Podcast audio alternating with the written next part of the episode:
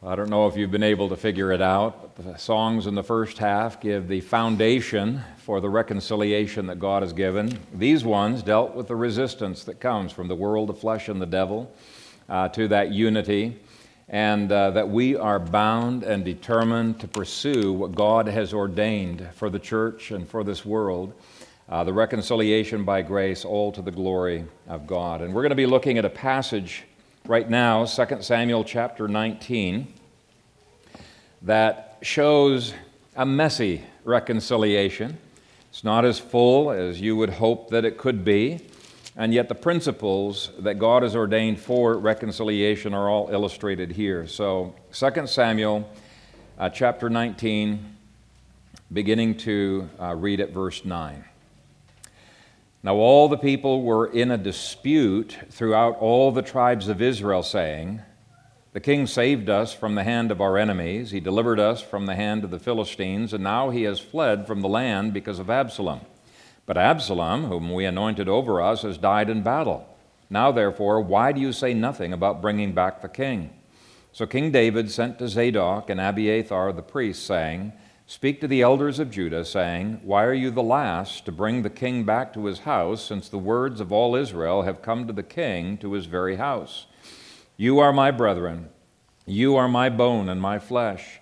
Why then are you the last to bring back the king? And say to Amasa, Are you not my bone and my flesh? God do so to me, and more also, if you are not commander of the army before me continually in the place of Joab. So he swayed the hearts of all the men of Judah, just as the heart of one man, so that they sent this word to the king Return, you and all your servants. And the king returned and came to the Jordan, and Judah came to Gilgal to go to meet the king, to escort the king across the Jordan.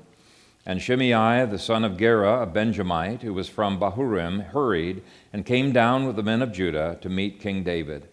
There were a thousand men of Benjamin with him, and Ziba, the servant of the house of Saul, and his fifteen sons, and his twenty servants with him, and they went over the Jordan before the king.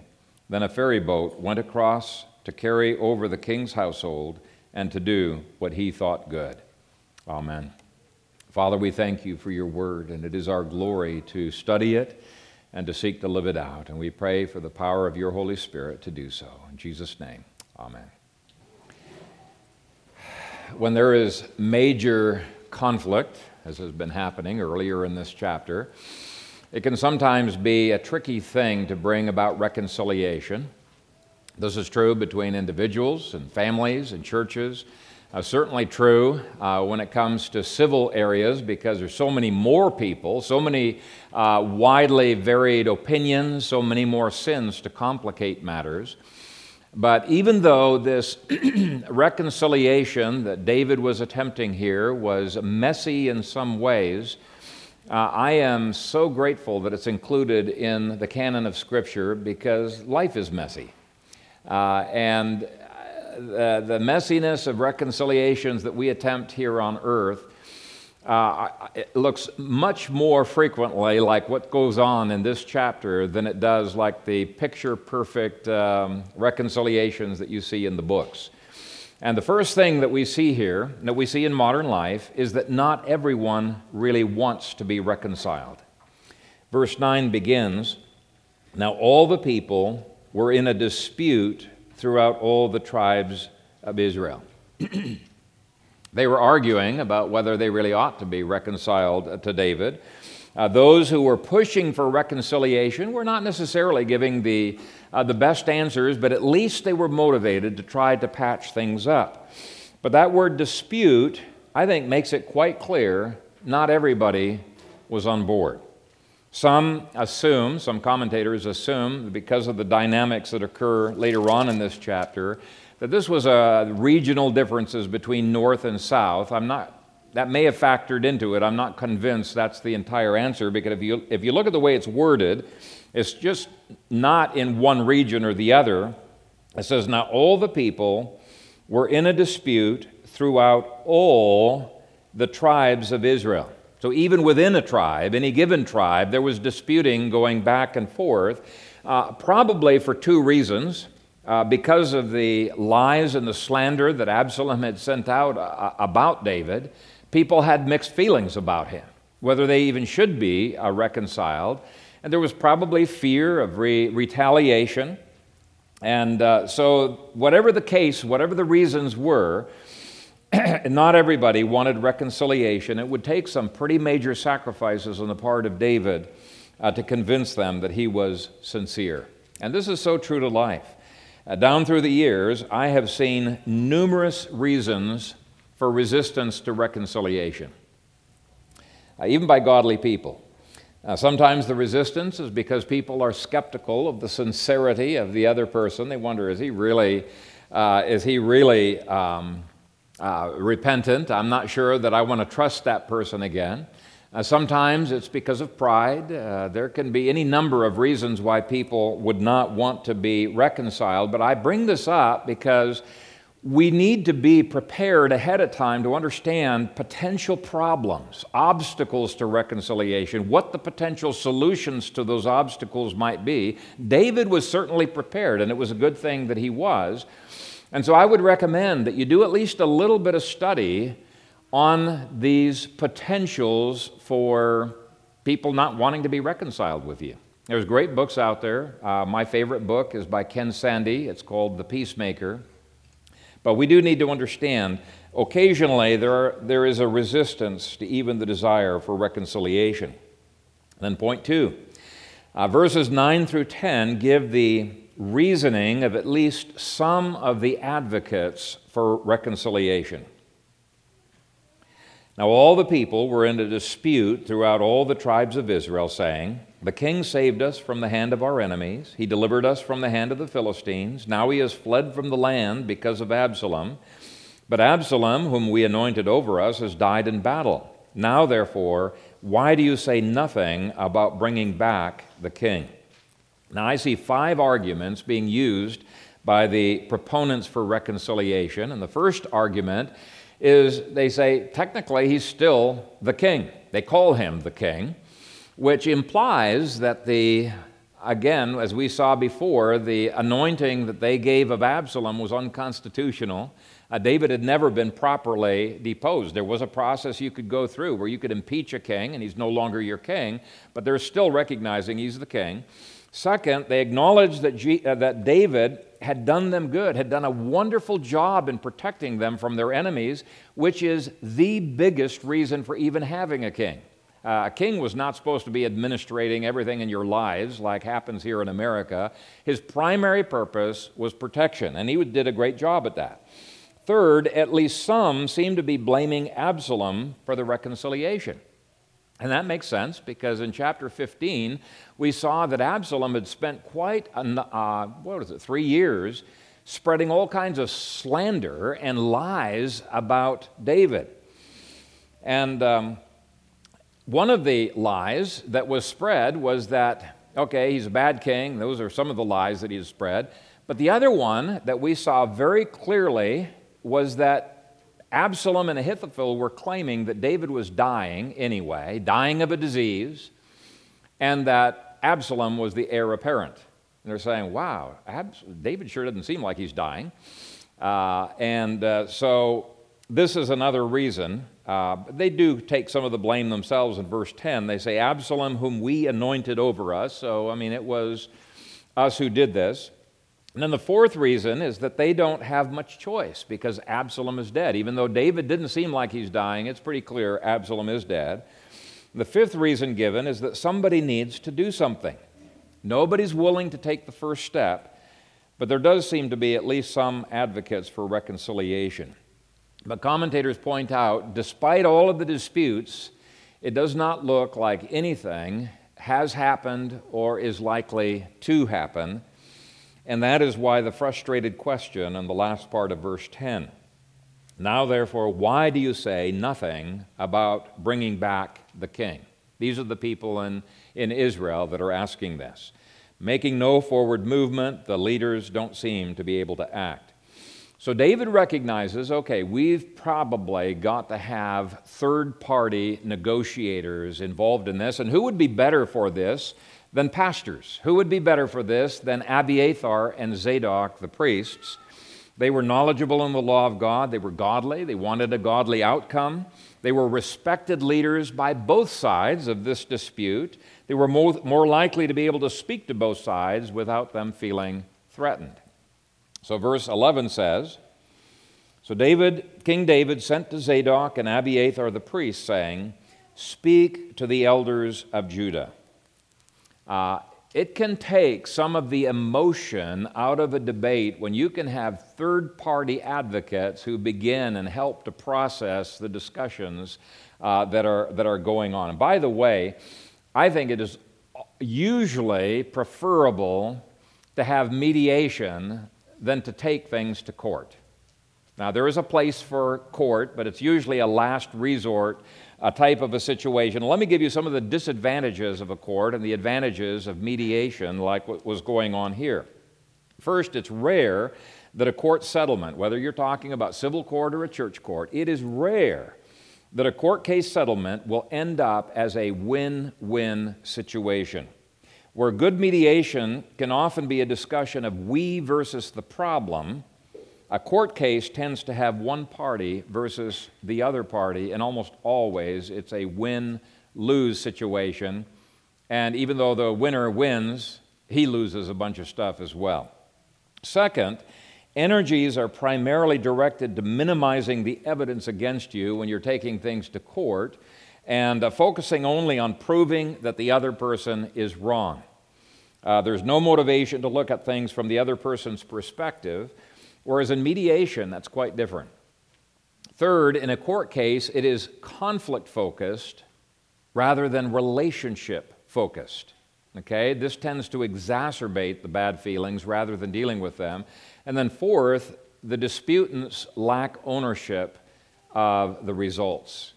What, what happens in a court is they're having a decision imposed upon them by the court, whether they like it or not. Whereas when you've got mediation, you're working together on something that hopefully will be mutually uh, uh, satisfying. And that's exactly what happens in these verses. Now, I bring that up not because there was even a court case possible, there wasn't. Even the war has similar, you know, dynamics to it. But I bring it up just to show that when you bring negotiators, third party people into a, into a question, sometimes it can help uh, to resolve uh, the problems and too frequently, especially in micro Presbyterian denominations, but you see it in the PCA, you see it in the OPC, in Reformed circles, too frequently, people just take everything to court. And they're missing out on these other uh, uh, possibilities that the Peacemakers book talks about. Now, in most uh, churches, you don't have ever any discipline, and that's a bad thing, but there are extremes that we need to avoid uh, on this. Now, obviously, we're missing a lot of details on what exactly Zadok and Abiathar were able to talk through, but even what we have recorded here, I think, gives hints of a normal process for reconciliation. Uh, we've already hinted at the first point somebody needs to make the first move, right? Would have been easy for David to say, They wronged me, they're going to have to make the first move. I'm not going to do it. But for the sake of God's glory in the kingdom, he made the first move by asking Zadok and Abiathar to get involved, and even he gave hints to them as to what could be said and what he was willing to do. And too many times, reconciliation stops at this point. One or both parties to a conflict are utterly unwilling to be the first ones to reach out to the other party. You know, they feel done in and they're thinking, you know, hey, that other person's totally in the wrong. It's their move. It's not on me to do this. I'm not going to budge an inch until they do such and such. And we might ask, did David have some wrong? Well, obviously, yes, he did. Way back, he had that sin with Bathsheba and Uriah. And God says that this was part of his discipline of David. But from a human perspective, in terms of legalities or anything like that, there wasn't anything that David had done that was wrong. But with all of the slander that Absalom had spread out there, there was plenty for both sides to be offended over. And um, it would have been easy for both sides to be waiting for an eternity for the other party to admit their wrongs. Maturity will take the first step, whether I'm in the wrong or whether I'm in the right. It really doesn't matter. My focus should be on God's glory, the testimony of Christ, and the good of the brethren.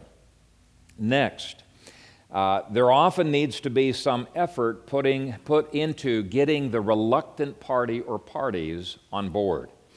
Uh, I want you to notice again the, the question at the end of verse 11. Why are you the last to bring the king back to his house, since the words of all Israel have come to the king to his very house?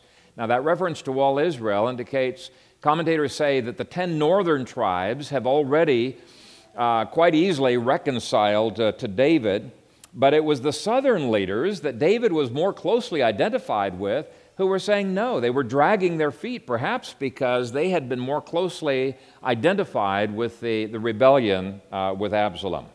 So efforts were being made to try to draw the reluctant parties into the talks. The third process issue that we see is the realization that unconditional acceptance of each other does not mean unconditional agreement. And failure to understand this has sometimes been a huge, huge impediment uh, to reconciliation. People think that they can't be reconciled until they can totally agree. So let me repeat that principle.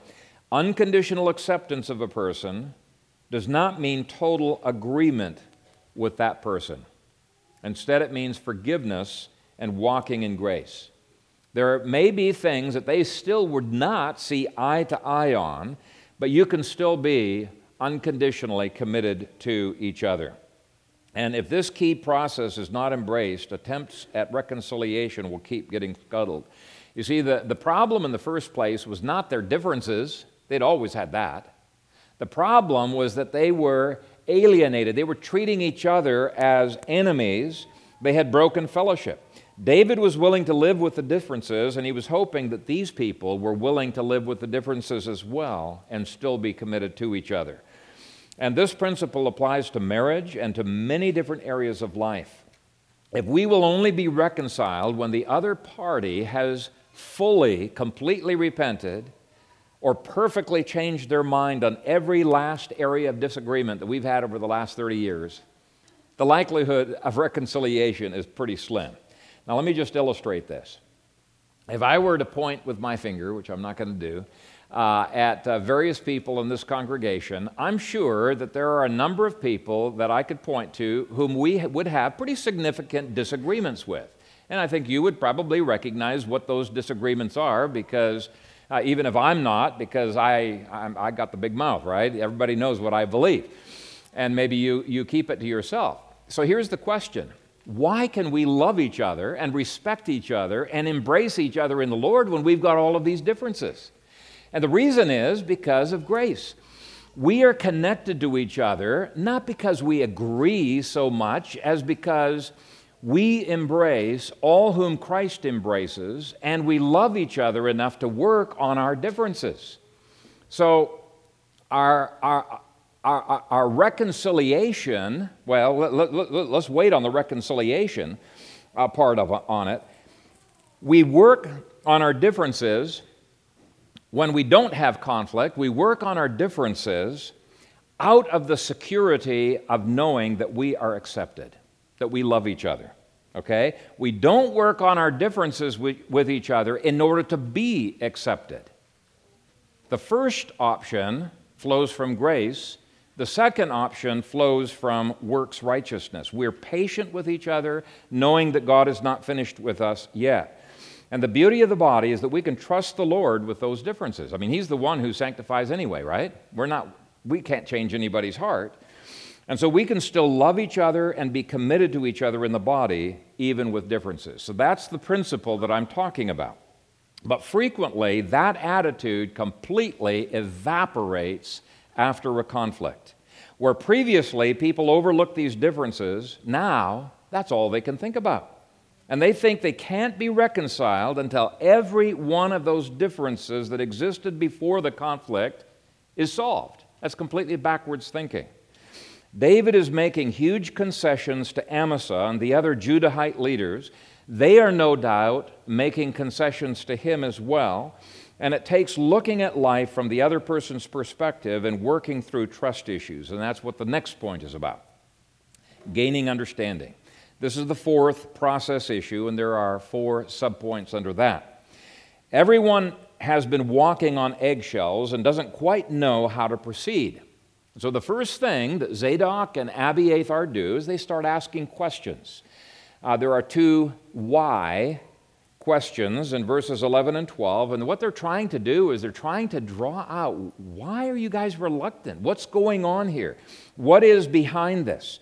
They're trying to understand what is driving their fears. Now, this is an incredibly abbreviated account, so we're not told what stories those leaders told Zadok and Abiathar as to why they're nervous, why they were reluctant.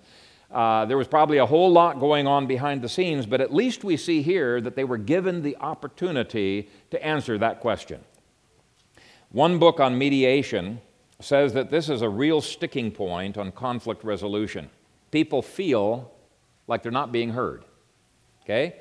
It said, and let me quote this at length one's interest in telling his or her side of the story is usually balanced by the other side's disinterest in listening.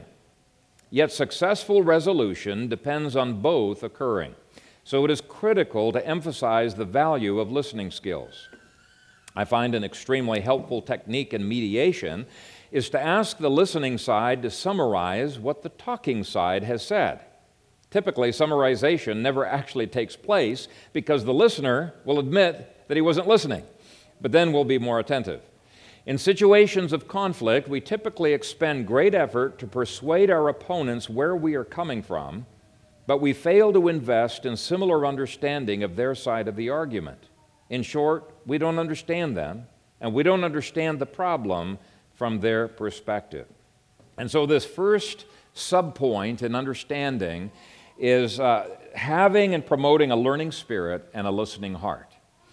The second subpoint of understanding is trying to discover what interests and perceptions are driving the other side. Frequently, suspicions kick in. How come he's so different all of a sudden? I don't trust him. I'm not sure what's going on there, but I don't trust him. Uh, why is he so uh, suddenly cooperative? What's up his sleeve? Since the Judahites had gone along with the Absalom rebellion, they are legitimately concerned about whether David will treat them like enemies. Perhaps after they are so called reconciled, he's going to whack off their heads. You know what's going on? So David's invitation and his welcome reassures them. David, on his part, is worried that if they've rebelled against him before, maybe they're going to rebel after he gets into Jerusalem. Maybe they will take his head. So he's sure not going to do go over the Jordan River until he hears from them either. Now there's another interest that's mutual, and that is that neither side was really thrilled with the idea of Israel being split into two countries, which looked like it could potentially happen. And so there are shared interests that could be useful to understand. Now, let, us take this out of the area of theory and into the area of common everyday life. Your son asks you if he can borrow the car for the afternoon. You say, no. And he leaves the room, and that's the end of the conversation. But you might think we're not an arguing family, but there may be hidden conflict going on within his heart because he is so frustrated that he's going to completely miss out on the sale of Macintosh computers. Now, you know this is a fictitious story because Macs are never on sale. but um, if both parties were trying to look at the interests of the other party, it could help to resolve the, the questions. The dad's interest is uh, yeah, it's my day off, but I'm on call and I don't want to miss out on a call from a client. The son's interest is if I don't get to that store, I'm going to miss the $500 discount. Yeah, right. Uh, but anyway, if either one, the son or the dad, had asked just a couple of questions, they would have realized, oh, there's some significant interest here, maybe we can work out some strategy. The dad, uh, you know, if he said, why, why do you need the car? Well, I need it because I, I will save $500 if I get it today. He says, Well, I could drop you off at the mall, and then I may not be able to pick you up right away, but at uh, my convenience, I'll pick you up. And both sides could be, uh, uh have their interests settled. Now, I know it's a, a silly illustration, but uh, it, it, it's kind of the same thing that really happens in, in many areas of life. Many times, the conflicts come in the first place because we're not listening. We don't have listening hearts to what's going on. What are the pains? What are the fears? What are the things that are going on in the other person's heart? David was trying to avoid that. Okay, the third subpoint in understanding is reminding each other of shared values. The Judahites were suspicious of David, and he tells them in verse 12, You are my brethren, you are my bone and my flesh. Why then are you the last to bring back the king? Now, in that statement, he's appealing to both shared values and relationship. Okay? When conflict occurs, those things can be completely forgotten because where's our focus? All we can think about is the bitterness of that problem. Okay?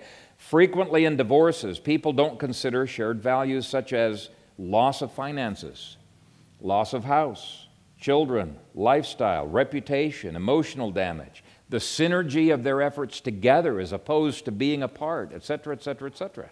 Okay? When mediators focus on what both sides value jointly, many times it can help to give perspective and help both parties to realize hey, maybe divorce is not such a great idea after all. The fifth process item in conflict resolution is a willingness to take risks in reaching out to the other person. So, in avoiding a divorce, it could be the risk of getting hurt all over again. In coming back to a church after there has been discipline, it could be the risk of people thinking poorly of us. Now, we think, well, who would think poorly of a person who's coming back after discipline? But those are the kinds of things that go through people's minds. And there is always some risk of blowback when you are the first to reach out in reconciliation. Well, David took a huge risk in verse 13 in order to show his goodwill. David instructed Zadok and Abiathar, and say to Amasa, Are you not my bone and my flesh? God do so to me and more also, if you are not commander of the army before me continually in the place of Joab.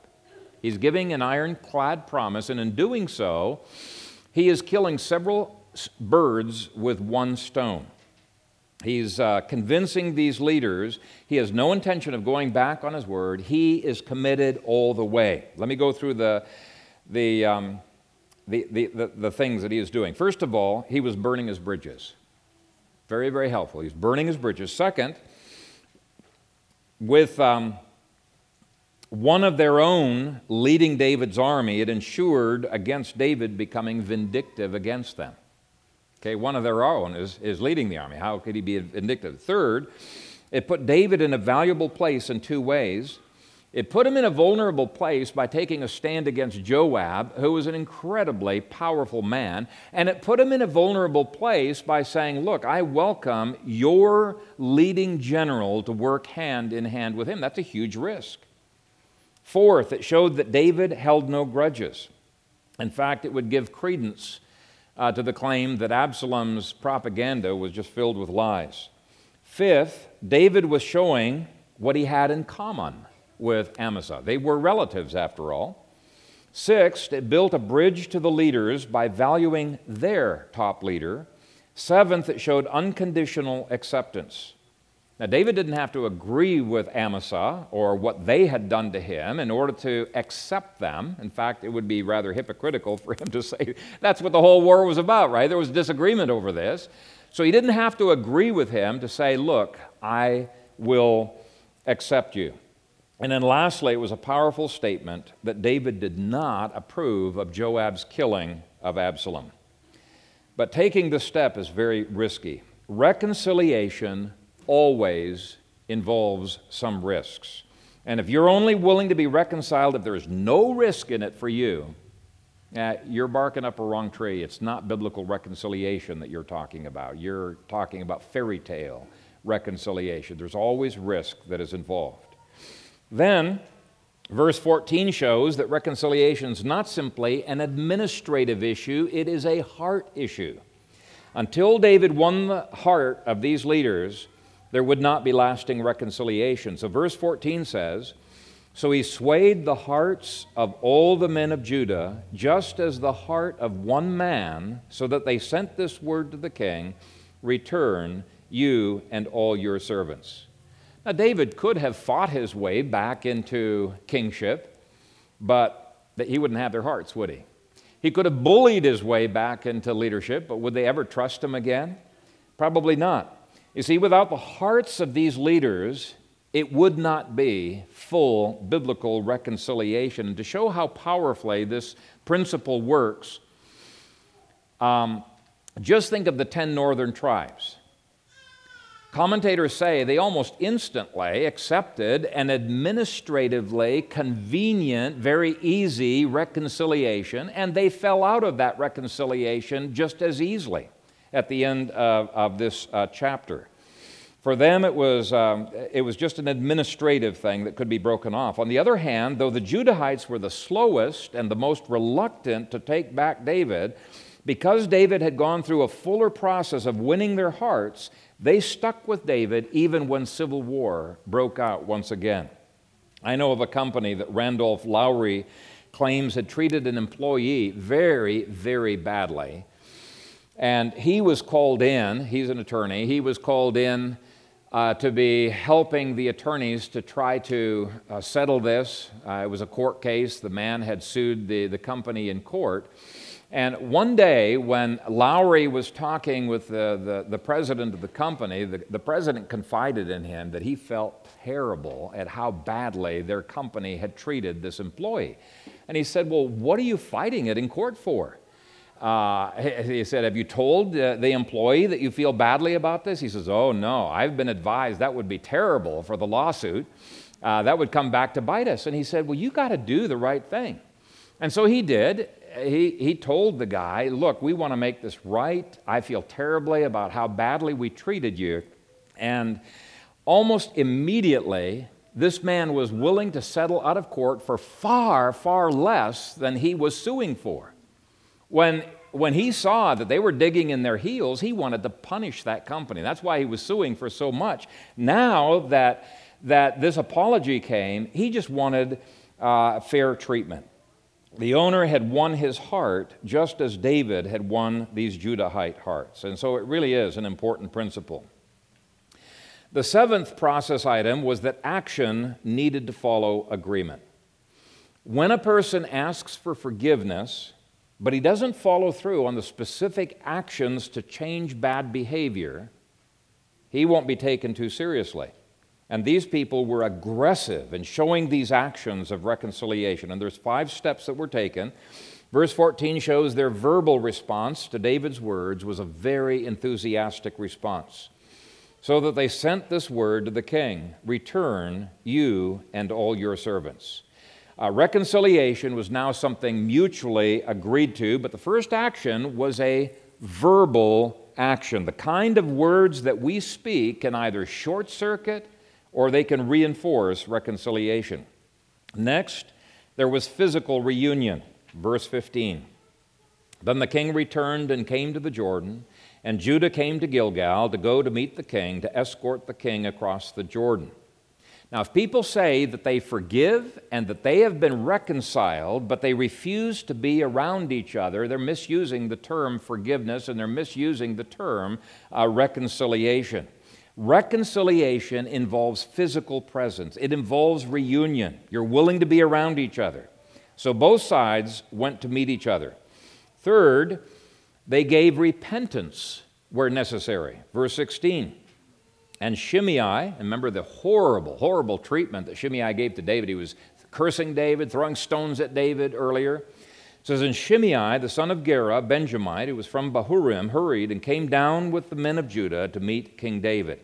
And verses 18 through 23 amplify the story, show him crossing the river and with wet clothes, falling down prostrate before David. He was a humbled man. If you read verses 19 and 20, I mean, you see this is a humble, thoroughgoing uh, repentance. But he illustrates the importance of repentance in the process of reconciliation. Now, the question could come up is he the only one who repented, or were there a whole bunch of others, and this is just one uh, sample repentance? We aren't told, but at least repentance is a part of the process. And then the repentance needs to be such that it's obvious to all.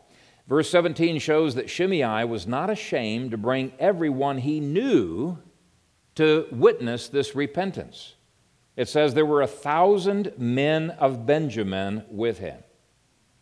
Shame keeps some people from making their repentance and their reconciliation publicly known matter.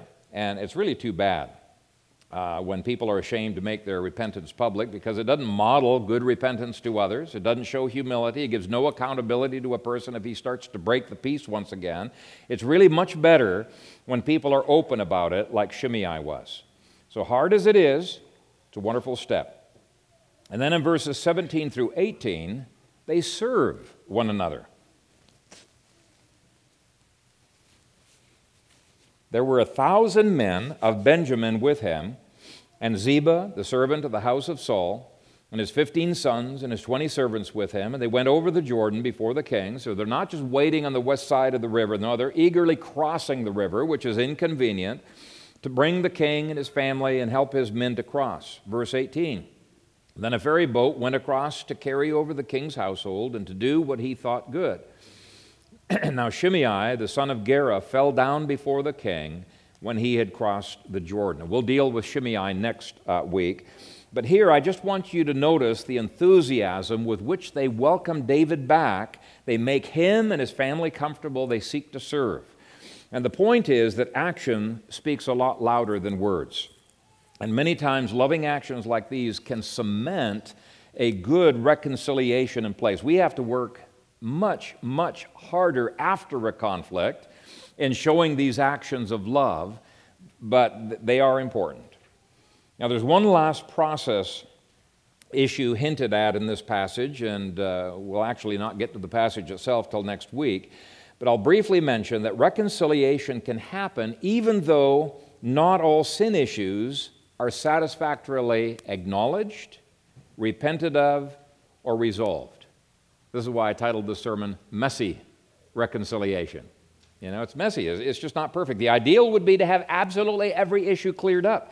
But the mention of Ziba makes it clear that this reconciliation was not perfect, and in real life, it rarely is. Ziba most likely had slandered Mephibosheth in chapter 15 and David most likely had cheated Mephibosheth out of his property in that same chapter. Most commentators believe that when David met both parties in this chapter, he simply couldn't figure out who's telling the truth, who's lying.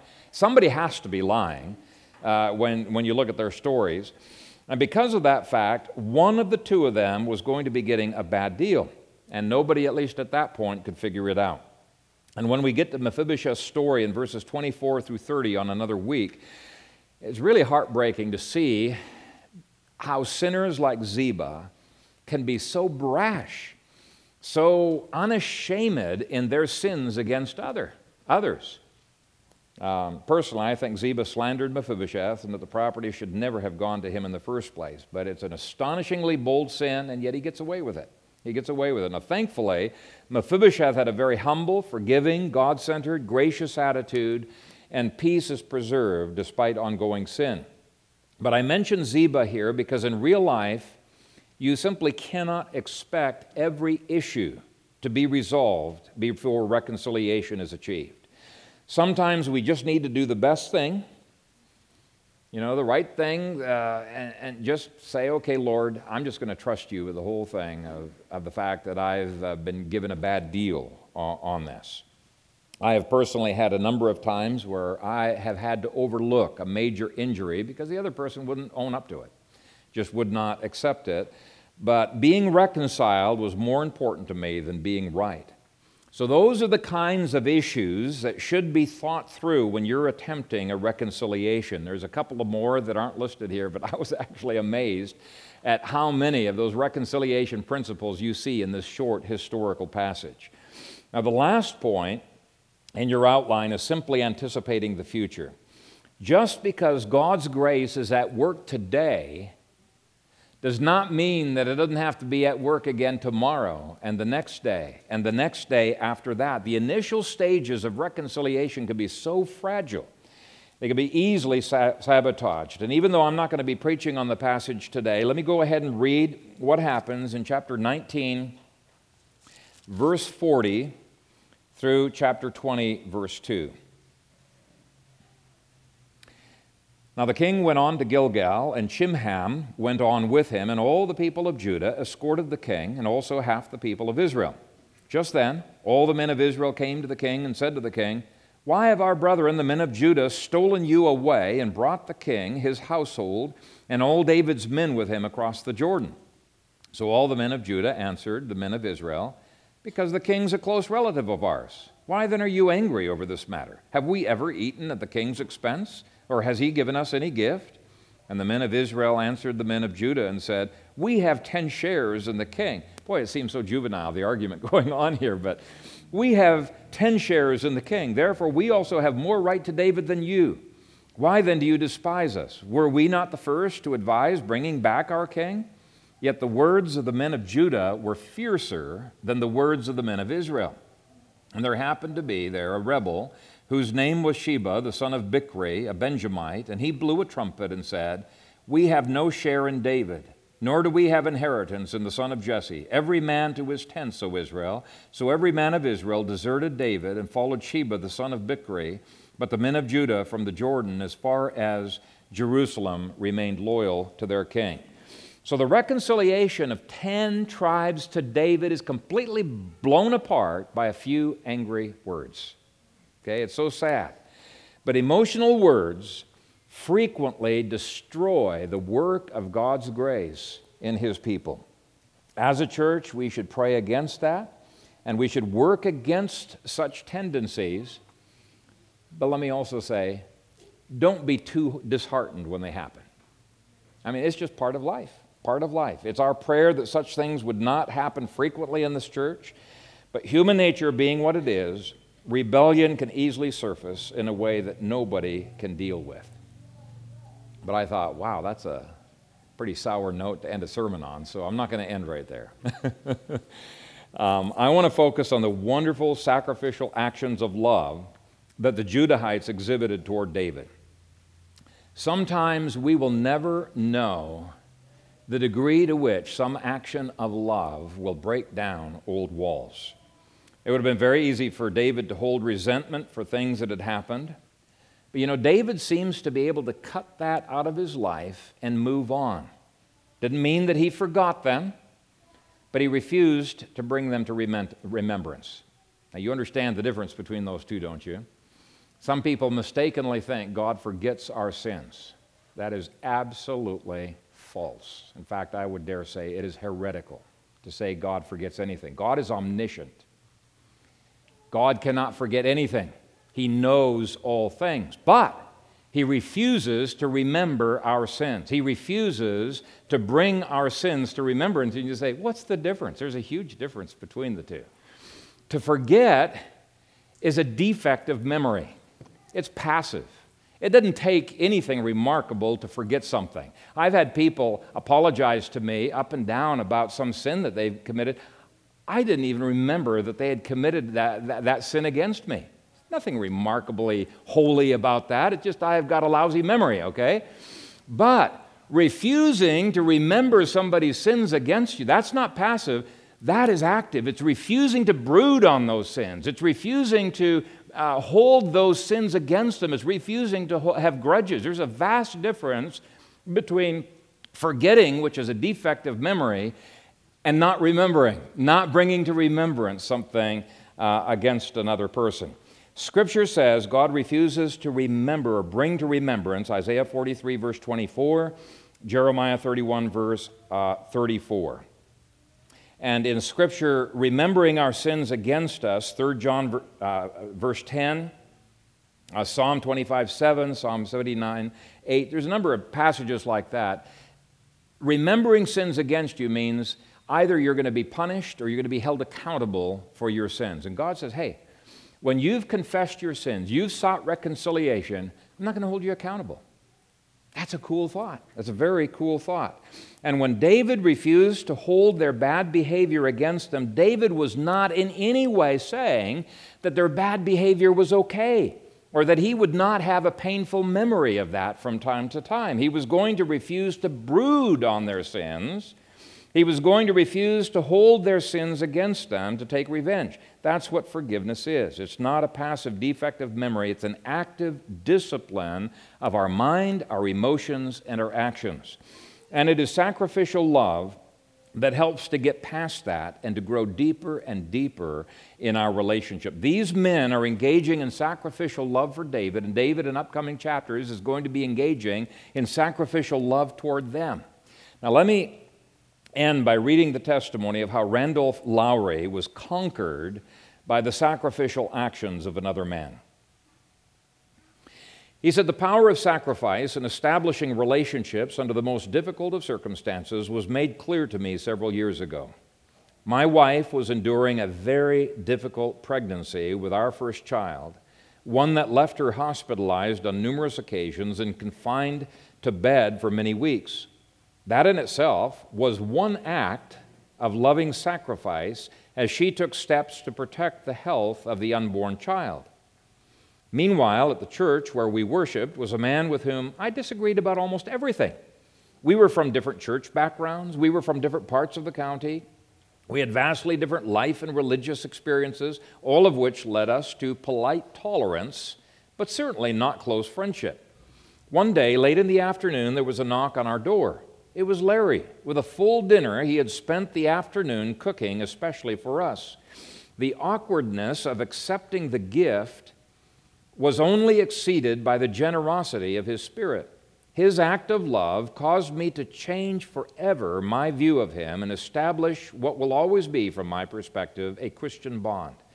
Such a bond came not from our agreement on religious issues or common experiences in life, but rather from his sacrifice, that kind of sacrifice that leads to relationship.